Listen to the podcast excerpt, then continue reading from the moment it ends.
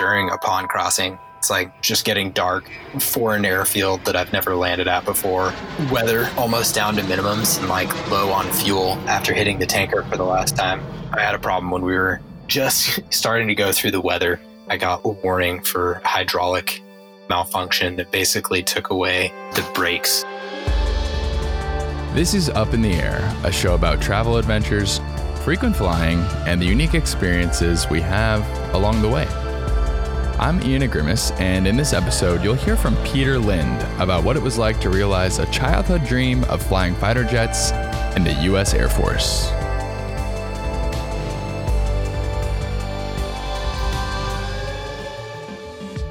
When we're young, we tend to have somewhat unrealistic goals of what we want to be when we grow up. I know I wanted to be a firefighter, and astronaut may have been on the table at one point as well. But as we grow up, these occupational aspirations lose appeal and, in many cases, become unrealistic. Unless you're like Peter Lind. From a young age, he knew he wanted to fly fighter jets, and less than 20 years after making this realization, he made it happen. Today, Peter is a captain of the F 15 Strike Eagle and has served in the Middle East flying complex air superiority missions, keeping U.S. troops safe in the air and on the ground. If you're anything like me, the movie Top Gun might be your only source of information on the life of a fighter pilot. So I figured it would be best to start with that. Were you one of those guys who just saw Top Gun and then was like, I should do that? No. So my grandfather and his brother were both fighter pilots in Korea. And then my dad was in the military, and my cousin graduated from the Air Force Academy in 2000. So growing up, you'd go to air shows or uh, yeah, watch Top Gun, other stuff like that. And it was always just the military service background and wanting to fly. It's just what I always wanted to do. I think I was like seven years old when I told my parents that I wanted nice, to be a fighter nice. pilot. Oh, seven years old. That's crazy. You know, when you're seven years old, people want to do a lot of things. Everybody wants to be an astronaut, fireman. I mean, fighter pilot's probably fairly common. Do you think your parents like kind of rolled their eyes and said whatever, or think they were like, all right, I think they thought it was cool uh, and that it'd be a good thing to aspire to or go after. But no, I don't know how seriously they treated it. When did you get your pilot's license? Started working on it when I was 16, and I ended up getting my private pilot's license just before going to college. So I would have been, I guess, 18 at the time. You went to the Air Force Academy, right? Yes. And there are multiple ways to do that if you want to be a military pilot as far as getting some of your civilian credentials and going through officer candidate school or OTS. The big thing there would be, I guess, if you got your private or your commercial or any of your ratings and then decided that you did want to fly in the military, there's that route. And then also ROTC, where you'd go to a, a university that offered that. Uh, and then if you performed well, you could get picked up for a pilot slot out of there to get then go through the training. And then the third option is also the Air Force Academy. When I was going through, it was like 400 plus slots out of each academy class generally would go on and fly. Hmm. So you go through all this training and schooling, and then, you know, you, you're flying all sorts of trainer aircraft, I assume.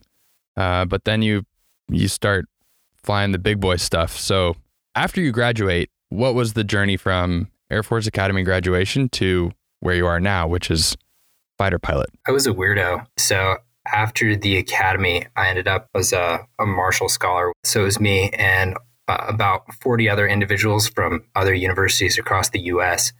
But I did post grad work in the UK. So I did a PhD in international relations at the University of St. Andrews up in Scotland. Ended up being hmm. just a little over three years of that. And then I went through the pilot training pipeline. So how that works is you spend a couple months uh, going through IFT, which is like a initial flight training. And so for there, you start with ground academics, just overall, and then fly a prop single engine. It's a Diamond uh, DA20, and you end up soloing in that. And that's just mm-hmm. an overall to have the uh, hands or ability to then go through flight training in the Air Force. So post that, then you go to UPT. So we have a number of bases uh, in Texas and Oklahoma primarily. And then we used to have a program down in Florida. And then there's also a base in Mississippi. And what that's broken into is you have academics for multiple months. And then you go into the T6, which is uh, another prop plane, but uh, low wing. And then that also has uh, ejection seats and is a really cool plane. So you do that for the first part, and then you either track into helicopters uh, or heavies, which would go to the T1. And then you also have more the fighter bomber track that would go to the T 38. So heavies are like cargo aircraft? Yeah. Yeah. So after academics and then the T6 phase, then they kind of track select from there. How do you choose, or did they choose for you? So you put down what you'd like, and then part of it is class ranking, and then also leadership's determination of where they think you should be. So a lot goes mm. into it as far as officership and then also desires, because a lot of people really want to fly like a C 17 or a cargo plane, travel all around the world on those. Mm. Uh, yeah, sure. Other people really want bombers. And then there's also definitely a group of people that wanted to fly helicopters. Yeah, right. So obviously since you were seven, you wanted to fly a fighter jet. So that, the choice was pretty clear for you. But was there something, if you hadn't uh, been eligible for that or something, was there another aircraft type you were interested in? For me, it was, and this is actually kind of a cool segue on that end. One of our pilot training bases is uh, called NJEP. So we call pilot training UPT for undergraduate pilot training. But if you go to NJEP, it's run by NATO. So you have hmm. pilots as far as instructors, as well as students that are from across NATO countries. Other part of that program is that everyone goes from T6s to T38s. That's the jet, the trainer, right? Yeah, yeah. And uh, if anyone has watched Top Gun, the that aircraft that is uh, an F5 or T38. So that's that jet or the trainer. Is that when they're like that opening scene, right? Where and they're like, oh, the MiGs are following us, but they're not at all, are they? No, yeah, those would be F5s or the T38 kind of uh, is, is, souped up for that. So no, yeah, that would be our trainers, and those are used uh, as fighters by countries across the world even today. And those are supersonic. Yes, they can go above the Mach. So, what was the first time that you flew above the speed of sound like? You can't tell in the jet. Like you can read the mm. number, but I remember right. it was in pilot training where you actually have a ride where you go up and do that. I'm sure it makes a big noise on the ground, but you kind of just watch it tick up. You're like, oh, okay, that was it. okay, so relatively uneventful when you're actually in the air. Yeah. But you obviously graduated from that. So when you start flying the F 15, walk me through the first time that you flew that and, and, and actually in the, the front seat not just like rode in one. No, it was unreal. Obviously, it'd been a goal of yours for so long. To have that realized must have been incredible. Not a lot of people are fighter pilots. No, no, and that that's definitely some of the emotion that goes through. It's like, wow, I'm actually doing it, and they uh, they trust you and put enough training there that you're like able to do that. It was definitely amazing, but at the same time, when you get there, all of that training and all of those thoughts, you're doing something every second from when you step out to the jet. Sure. So it's definitely one of those things where you kind of look back or take a few seconds during every flight where you look outside and you're like, wow, I'm actually I'm actually flying this thing. Yeah. Unreal. Yeah, uh, uh, incredible experience, uh, I'm sure, and and like you said, obviously you're preoccupied with with the task at hand, which is, I'm sure, quite complicated and very nuanced. But fighter pilots are are become are somewhat a, a dying breed. I mean, obviously, we use uh, drones for a lot of air combat missions that were previously flown by people. So, what is the most common mission for a manned fighter pilot in today's world? Is it intimidation or what? This is all my opinion. Of course, yeah. But I think across the globe, fighter pilots are still definitely part of the mix and will continue to be. I would guess uh, that it'll be quite some time before completely out if technology does develop to that point. The primary role is when you need people to be in that moment and overhead, watching out for Americans on the ground or otherwise. As far as intimidation, I think it just comes down to what we have available and needing people overhead. So the jets, I mean, the F 15, it first flew like decades ago, uh, obviously, mm-hmm. and Boeing is still uh, building new ones. So I, I think it'll be Oh, wow. quite some time before the fighter pilot is gone. That being said, Mhm. uh, the jets are getting more expensive or Yeah. advanced, and there are just fewer of them. So I think that's translating big time into the commercial airline industry of like in the 60s, probably 80, 90% had military background, and now they don't. Mm. It's just getting fewer and fewer, and probably will be into the future. Yeah. Yeah. Backing up a little bit, when you're deployed, you do a lot of things, and some of those things are things you can't talk about. You've, you've got a pretty capable machine up there, lots of uh, weapon systems and things like that. So you have to practice using them uh, before you show up over there, at least I assume. So, what are some of the training exercises that you do run through, and how is it firing like a, live missile for the first time from a plane? I just can't imagine what that would be like. Yeah, no, I mean, the training is very intense and in depth, and uh, we're gone a lot, obviously, doing training. So, there you do have the opportunity to do those things, and it is really cool capstone and way to learn those things. The cool thing about the Strike Eagle is that uh, rather than the F 15C, mainly air to air, you have both the air to air and air to ground element. Mm. That adds in a whole bunch of other like elements that we have to train to and prep for.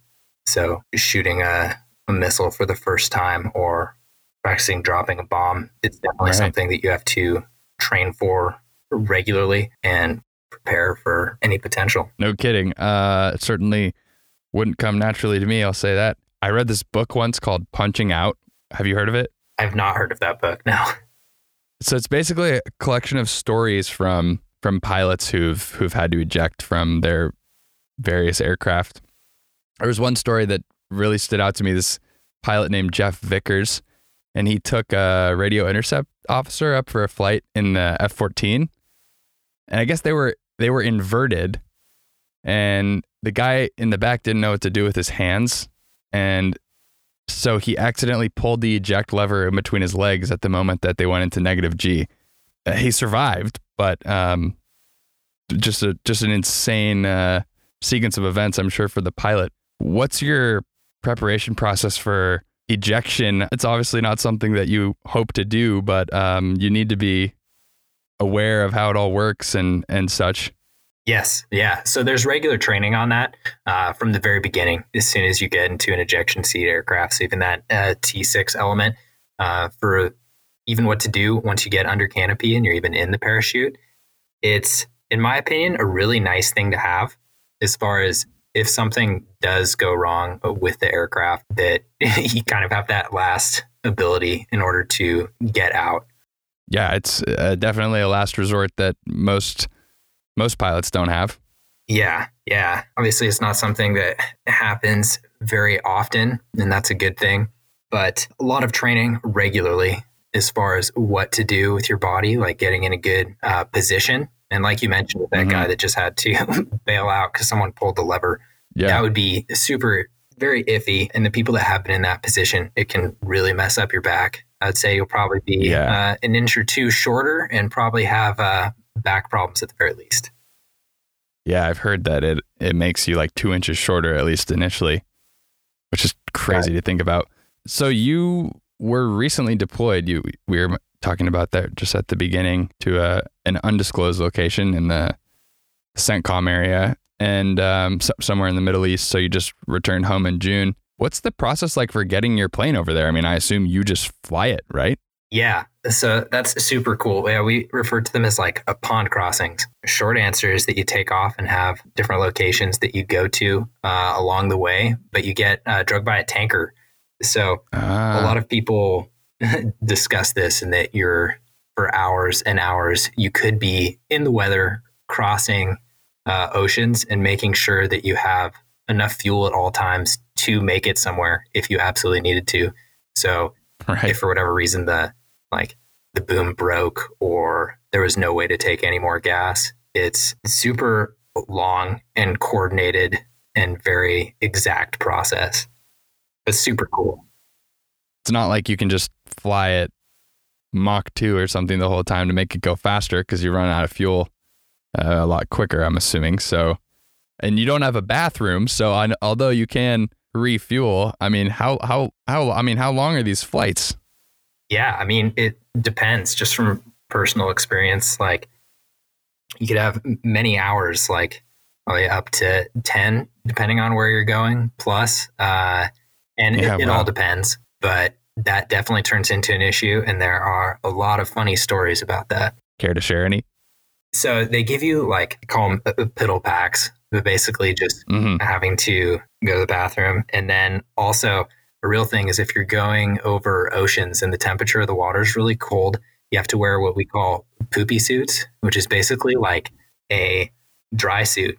So, uh, rubber and make sure that the air uh, or the water couldn't get in. And you know, Sure. only extends your ability to live in that water for not too much longer, but you wear that with the rest of your flying equipment Wow.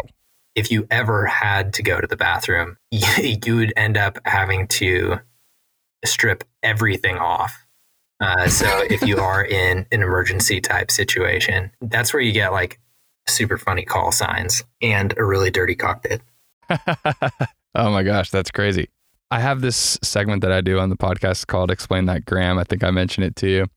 And uh, you, you're not uh, one for the Instagram, but you know we I, I do have access to your Facebook, which is not a luxury that that uh, listeners will have. But there's an awesome photo on there of you returning to to base uh, in, i from your most recent deployment. Your wife was greeting you on the tarmac. What what was that like to um, have that experience? I'm assuming that was your first deployment since you had been married, so seemed like a real real Hollywood kind of moment. Yeah, yeah, it was unreal. And I think across the military community, no matter what branch you're in, that's a huge moment.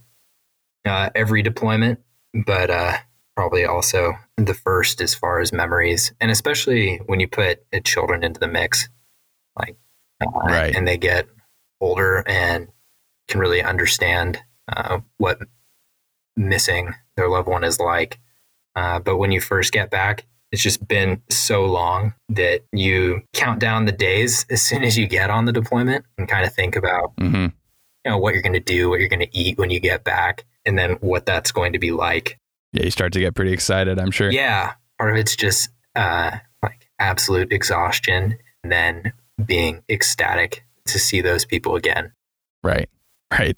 Yeah. Uh, I mean, you look pretty excited hopping out of that plane, but um, yeah, I can only imagine how you must have felt after potentially 10 hours sitting in that seat. the long journey back home.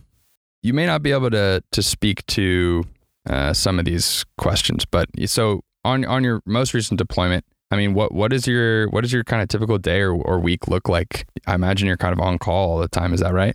Yeah. So, I mean, I can talk you through a normal day at home and then time over there. Uh, but the big stuff for deployment, and I think most military members would be same situation across the globe, but it's just nonstop as far as no weekends and the days all kind of blur into each other. So you have a set schedule and things rotate, but the big stuff is seven days a week. You're performing your regular duties, going up and flying, defending U.S. forces and our allies, and then doing your uh, ground duties.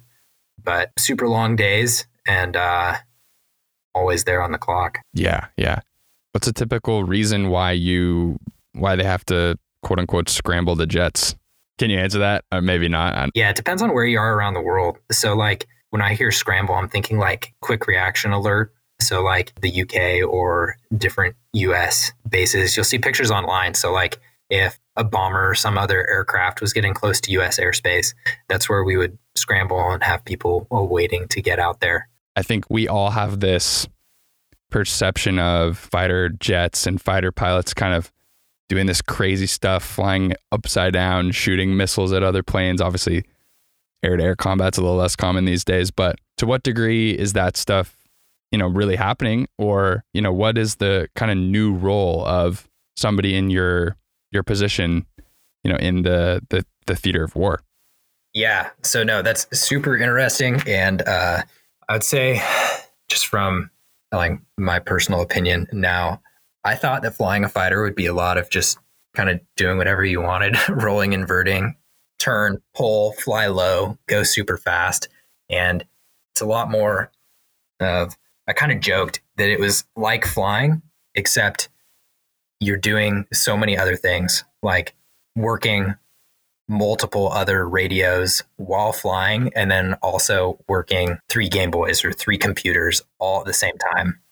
So, Yeah. what it turns yeah. into is a lot of having to think on your feet, a lot of data processing, talking, taking in information. And then nowadays, it's a big thing of uh, just defending US people and US assets wherever they may be. I mean, what does the defense look like? Is that just like kind of the presence and intimidation, or is that, you know, through the actual use of armaments? And I guess the answer could be both. Yeah, I guess like uh, all of the above as far as close air support of friendly and coalition troops. So just being there and letting people know that we are there and then defending them uh, as necessary. Sure. You kind of had the same idea of being a fighter pilot and uh, flying upside down, flying super fast, but I mean, you must still have to perform those those duties, if you will, at at some point, and whether it be in training or on the battlefield. So there must be still some some thrills to it. Yep. And that's the big thing is if I was to put like one skill on fighter pilots in particular, I'd say it's like changes in line of sight. So like three dimensional movement and being able to tell changes in movement. So Hmm. turning at the exact right time or maximizing your jet's capability and thinking three dimensionally. Yeah, of course. And compared to like vast, vast, vast majority of aircraft, just doing any sort of maneuver in a fighter jet is obvious. It must be quite the experience. But I mean, how how is it on your body? Because you pull, you're pulling those heavy G's uh, all the time, and I, I know that has an effect. You get those. What do you call it? Like the Geezels, you kind of like chicken pox type thing, where the the blood rushes to your extremities and kind of bursts and various other uh, kind of side effects of, of flying so quickly in those crazy maneuvers. Those are funny. The Geezels happens a lot when people go to the centrifuge. So when they test you up to certain G levels. Uh, but yes, it has a huge wear on your body. As soon as you see older fighter pilots, you can kind of tell when they get to a certain age and they're retired and they can't play golf because their back is that messed up. And that is a big thing for the community, like discussions of different physical exercises and other ways to strengthen your back and make sure that you're better long term, but especially fighters that pull a lot of G's. Uh, so the the Strike Eagle is awesome, but as far as like when you look at older F sixteen pilots and people that regularly are F fifteen C pilots when they're pulling G's all the time uh, and continually, it is a huge wear on your body for sure. Yeah, I I've had one experience with formation flying. I was in a modified Learjet. It was it's modified to shoot air to air footage. So I was sitting in the back shooting this kind of behind the scenes video. We were shooting a promo thing for Boeing with the new uh, 787.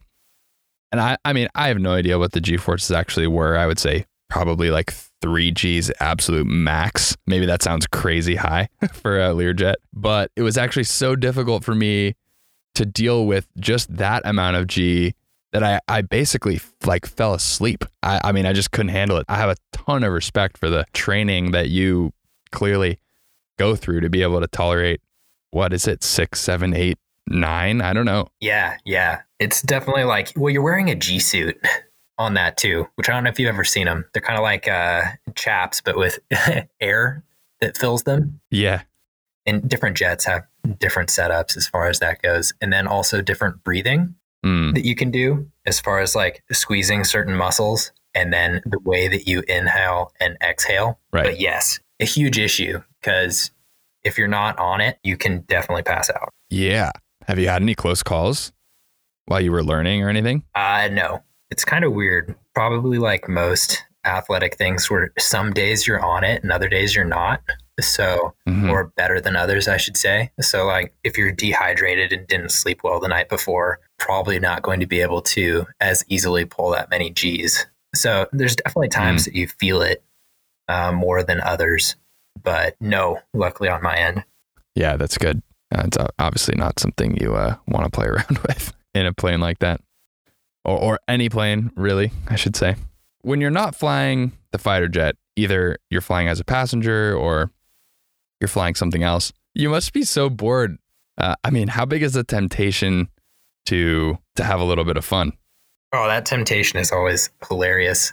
Talking here on a, uh, a travel podcast as well, but I love international travel. Probably anyone to, listening to this does as well, and that's also a big Yeah. part of the military community. But yes, if I'm flying in like a 737 or any other commercial airliner out there, there's always that thought in the back of your mind, like, well, if anything happened, you know, it's kind of probably like a a doctor on a flight of like if someone has a heart attack right now, like I've got this.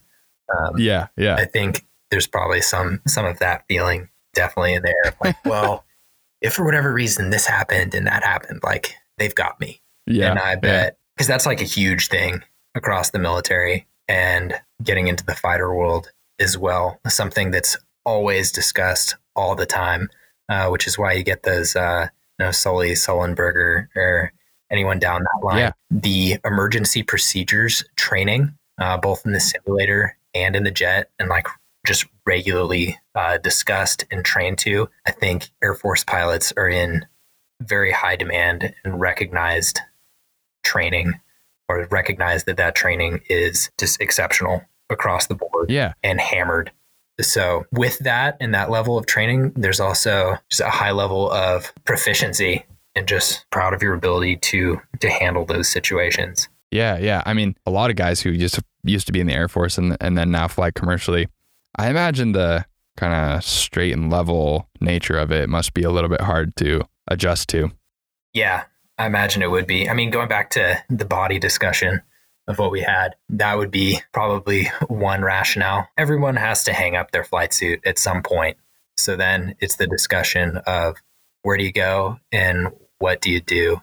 And yes, I imagine especially if you were in one of those commercial airlines where some of those planes they can they can land themselves and basically fly themselves Right, with like right. auto throttle, auto this, auto that for the T38 trainer and everything like right out of the gate for the Air Force, you're in relatively old aircraft with none of those things. In my opinion, that's an awesome way to train. Sure. Every minute of every hour you're on it having to fly very precise maneuvers with very powerful aircraft and I can't think of a better way to bring up your pilots. Proficiency. Yeah, that's awesome. Obviously, an amazing skill set that not a lot of people have or or, or understand. I've taken one flying lesson and um, definitely opened my eyes to how much I don't know. But like you said, you touched on briefly, you do love to travel, and I'm sure when when you're not deployed and when there's an, a global pandemic, you are able to do that a lot. So, what is your schedule like when you're not deployed, and how much time do you have to travel freely or to enjoy your your own time off? So that's one of the big things I think across the services uh, is the ability to travel and then get stationed overseas. So we have you know 18 year olds and then all the way through in like Italy, Germany, the UK, Japan, Korea. There's a big emphasis on taking vacation and traveling and seeing the world and also those local communities that we interact in. In a lot of cases, living off base. So you have neighbors from that country and everything else. And it can be really cool and lifelong experiences. So you do have a lot of that time to travel. As far as, but when you are at home, that was something that kind of is unique to the fighter pilot world as well, as far as the attention to detail and debriefing everything to perfection. Mm, The days are incredibly long. You show up and start briefing, and you can be like three, upwards of four hours prior to when you even would be taking off. And then you would land and then debrief that for four plus hours as well. So, right there, you're Yeah. looking at a 10 plus hour day, regularly upwards of 12 to 14 right, right. just for one flight. And then you also have uh, kind of the standard stuff that most people do as far as people management, if you are in those roles. And then you also have email and regular admin that you have to do for your day job. Everybody's got to got to stay tight on email.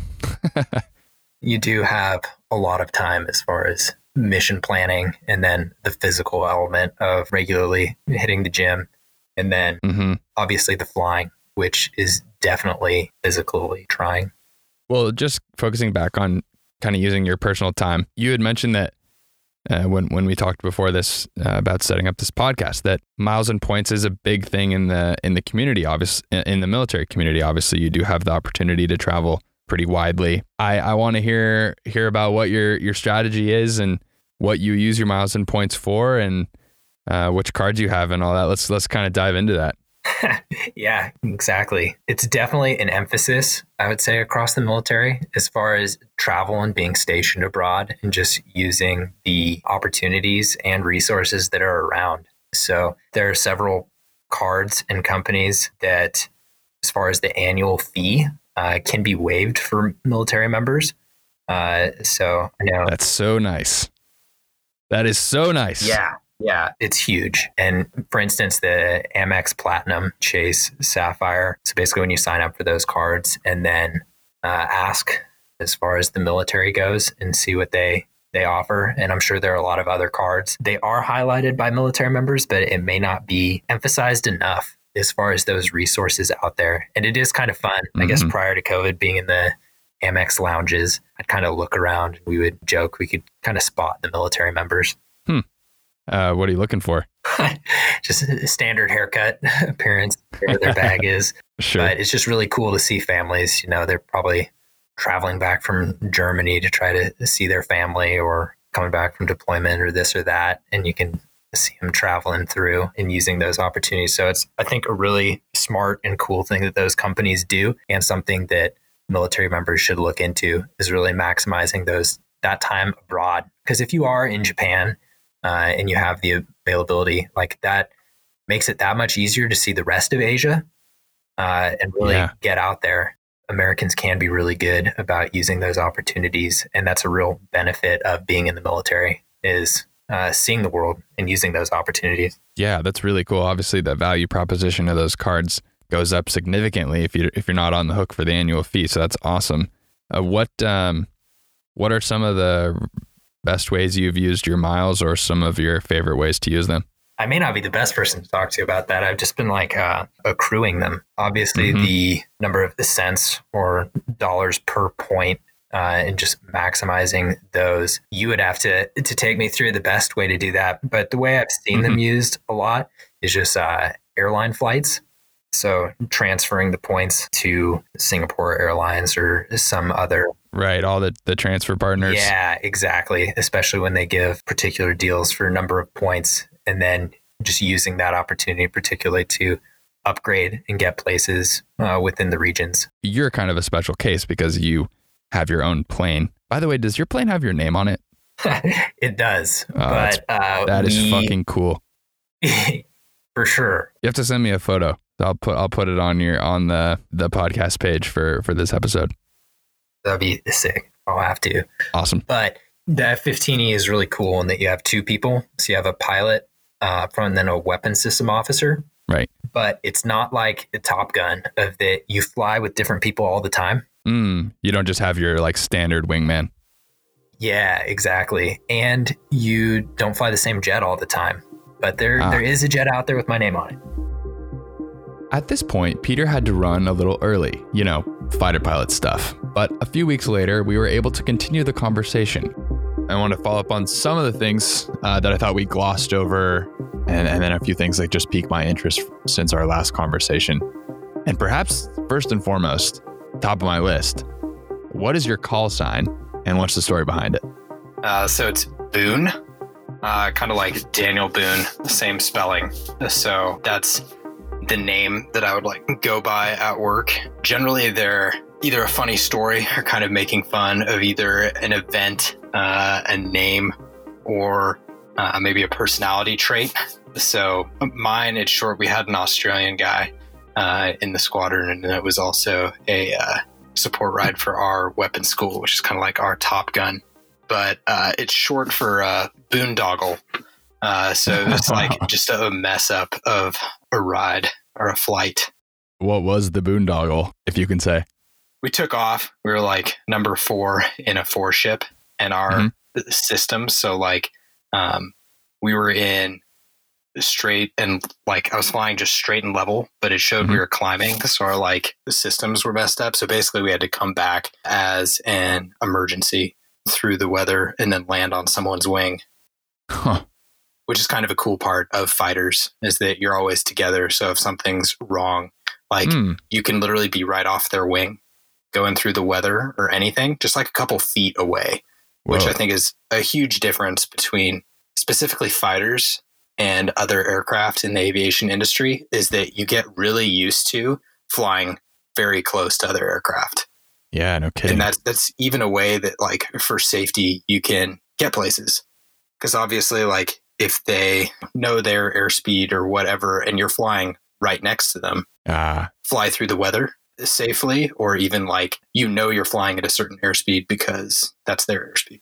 Yeah. Aside from the fact that, as you said before, you know, it takes obviously a lot of training to, to flat out survive flight in one of these planes, all the G forces and stuff. How badly do you want to take your wife for a joyride? Uh, really badly. Uh, that would be awesome. and that's like one of the number one questions that a lot of people give you. What would it take to get a ride in that thing? I've seen it in the movies, you know, yeah. It's allowed, right? But I think the closest thing you can get is what they call a spouse's taxi. So Hmm. every once in a while in the squadron, you can. Sometimes it works out really well where like I actually got to taxi my wife, which is pretty full up. You get to like go out, taxi, and then do like kind of a pre takeoff where you get to Mhm. like feel the afterburner go and stuff. Oh, that's cool. And so I, I told Ab, I was like, I know we've made it because, you know, take your spouse or significant other to work day involved like ejection seat training. That's yeah. pretty epic. Yeah, is that they have to actually kind of go through like a little lesson on that just for absolute worst case scenario? Oh, yeah. 100%. Uh, Whoa. they had to, because, I mean, they're strapping into the jet. So, yeah, they Yeah. had to go through the full training. Yeah. Pretty cool. Are there any circumstances that you've heard of of a private citizen getting to ride in one of these planes, like you know, actually fly? Yeah. Yeah. I mean, you hear about them uh, from time to time. I'd have to check my exact facts as far as like, didn't Chuck Yeager, speaking of which, like, who recently Yeah, R.I.P. Pass, yeah, I think he he got to fly in one when he was like eighty something, or Yeah. maybe even older. I saw some photos of that. Yeah, yeah, I think that might have been a a C model or something. But they they do. Another thing is like combat photographers, so they oh, yeah. that can be a thing. And then also uh, our maintainers.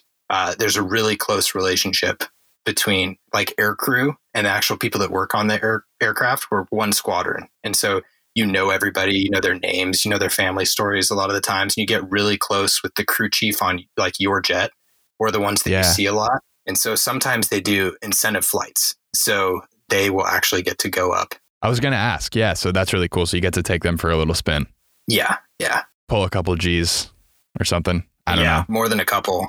Yeah, Ah. a lot of a lot of good time, a lot of a lot of puking. What's the? I, I like that puking is synonymous with a good time. How many G's can you pull in that plane? It's up to nine Gs. Holy crap!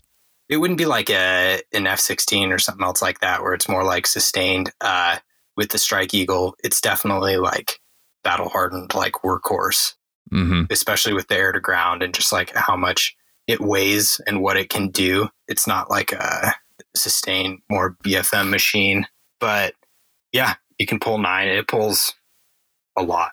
It's a good jet. Wow, that's crazy. Have you pulled that many? No, uh, well, yeah, pretty close. Uh, eight point nine. yeah, yeah, exactly. Generally, no, it's a little bit lower than that. Okay. How about the f- the fastest you've ever flown? In training or or on deployment, I guess.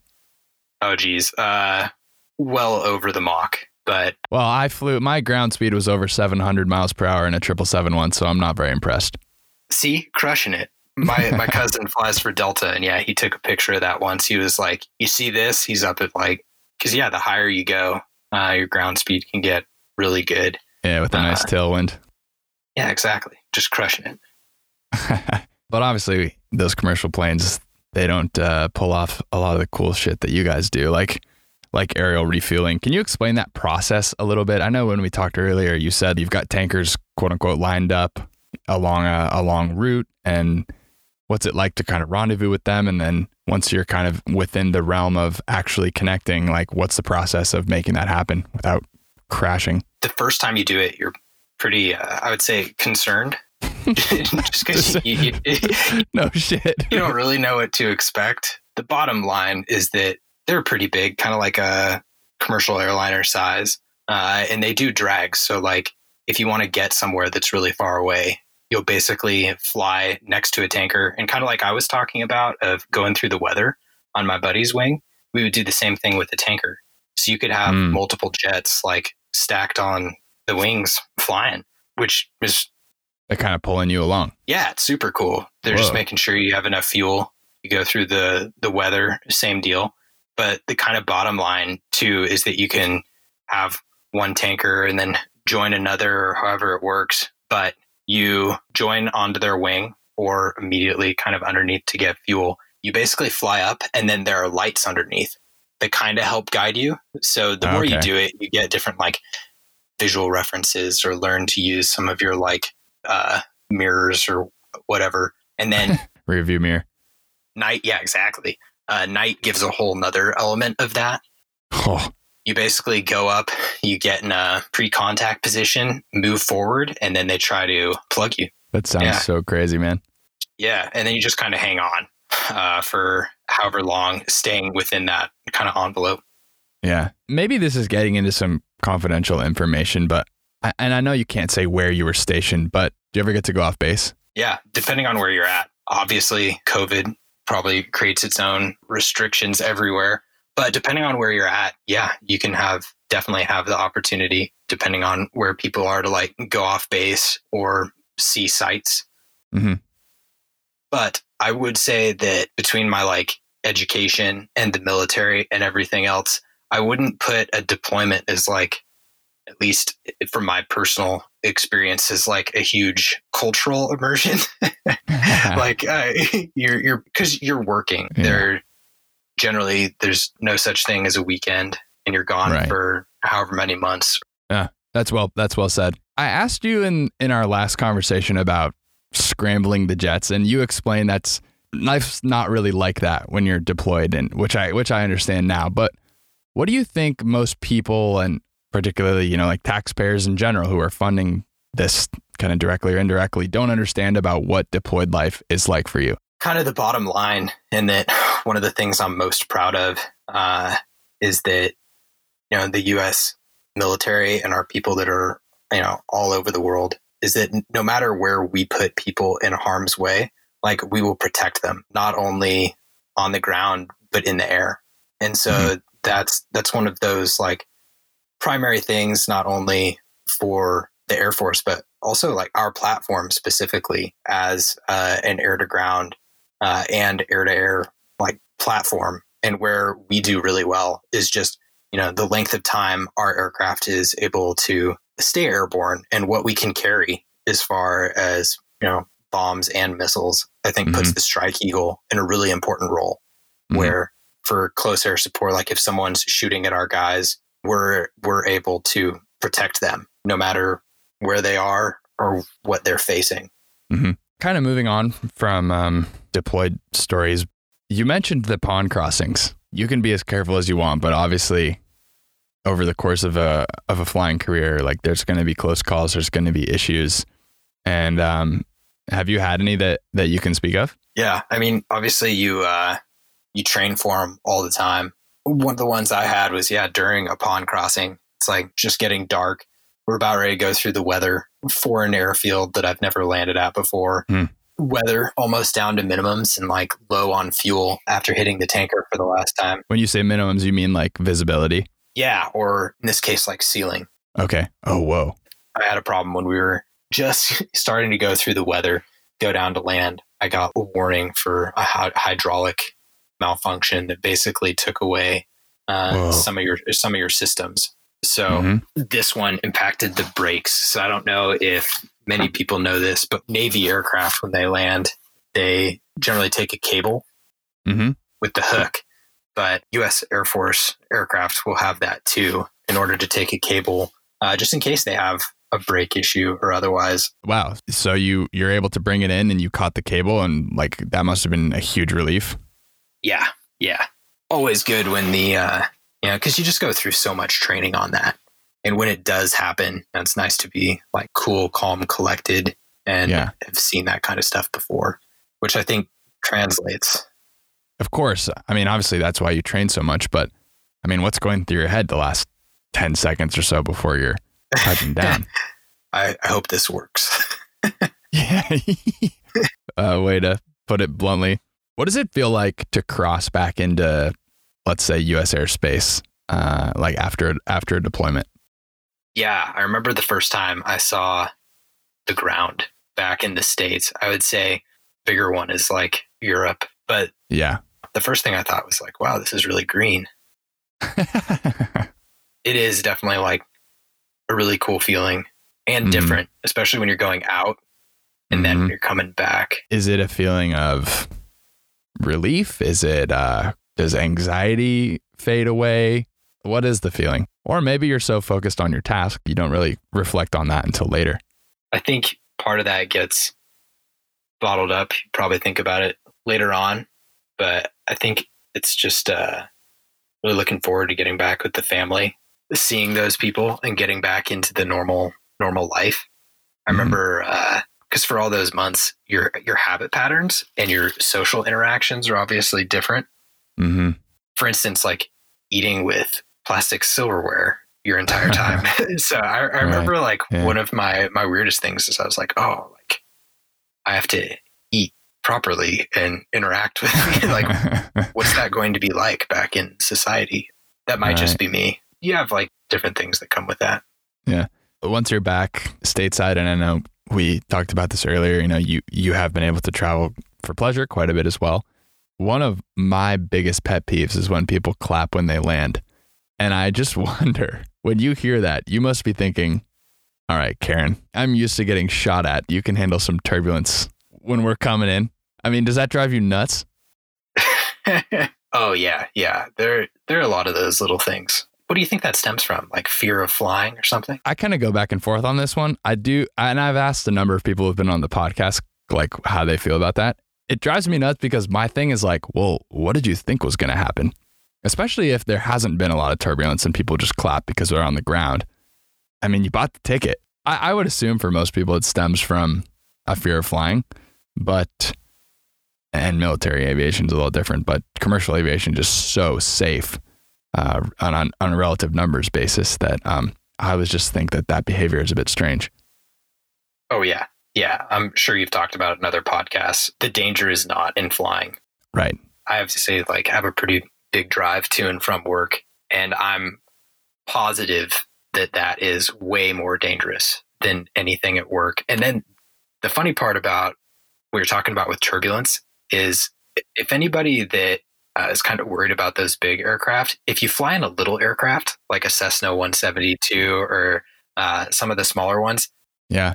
I, I took my mother up in one of those. Uh, I flew from uh, Aurora, Aurora, Oregon, from anybody from around there, and we flew out to Tillamook. And going over the mountains, that we just like bounced. That was like way worse, and uh, I, I think it's kind of fun. yeah. To be honest, I don't mind it at all, and I, I can get some enjoyment out of it too. I guess I've never been in what would be considered severe turbulence, which is not not even that dramatic, right? And I think they, from what I've read, like a lot of pilots will go their whole career without experiencing quote unquote severe turbulence. But yeah, I always find it funny. What impact has travel had on you, and what impact do you believe it has on the world? So travel has opened my mind and made me question things, which I think is is huge, no matter your position, but also even in the military, of just knowing that there's a lot of gray in the world as far as what's right, what's wrong, and how to appraise other people uh, and other cultures, and also just live in it. I think the world in the end is a relatively small place with a huge amount of commonalities, and those judgments or biases that we have as we go forward definitely need to be challenged and look at those common values and ideals and also like recognize the diversity that is across the world and how cool that is That's Peter Lind. You can find him on Instagram at boone underscore Lind. And next time you're worried about some turbulence on your next flight, remember that Peter, who routinely flies planes while being shot at, believes driving his car to work is still more dangerous. If you enjoyed the show, it would mean a lot if you'd leave a review or share it with someone who might find it interesting. This actually helps me out a lot. Feel free to reach out to me on social with any questions or comments about the show. Once again, I'm your host, Ian Agrimis, wishing you smooth travels. Peace.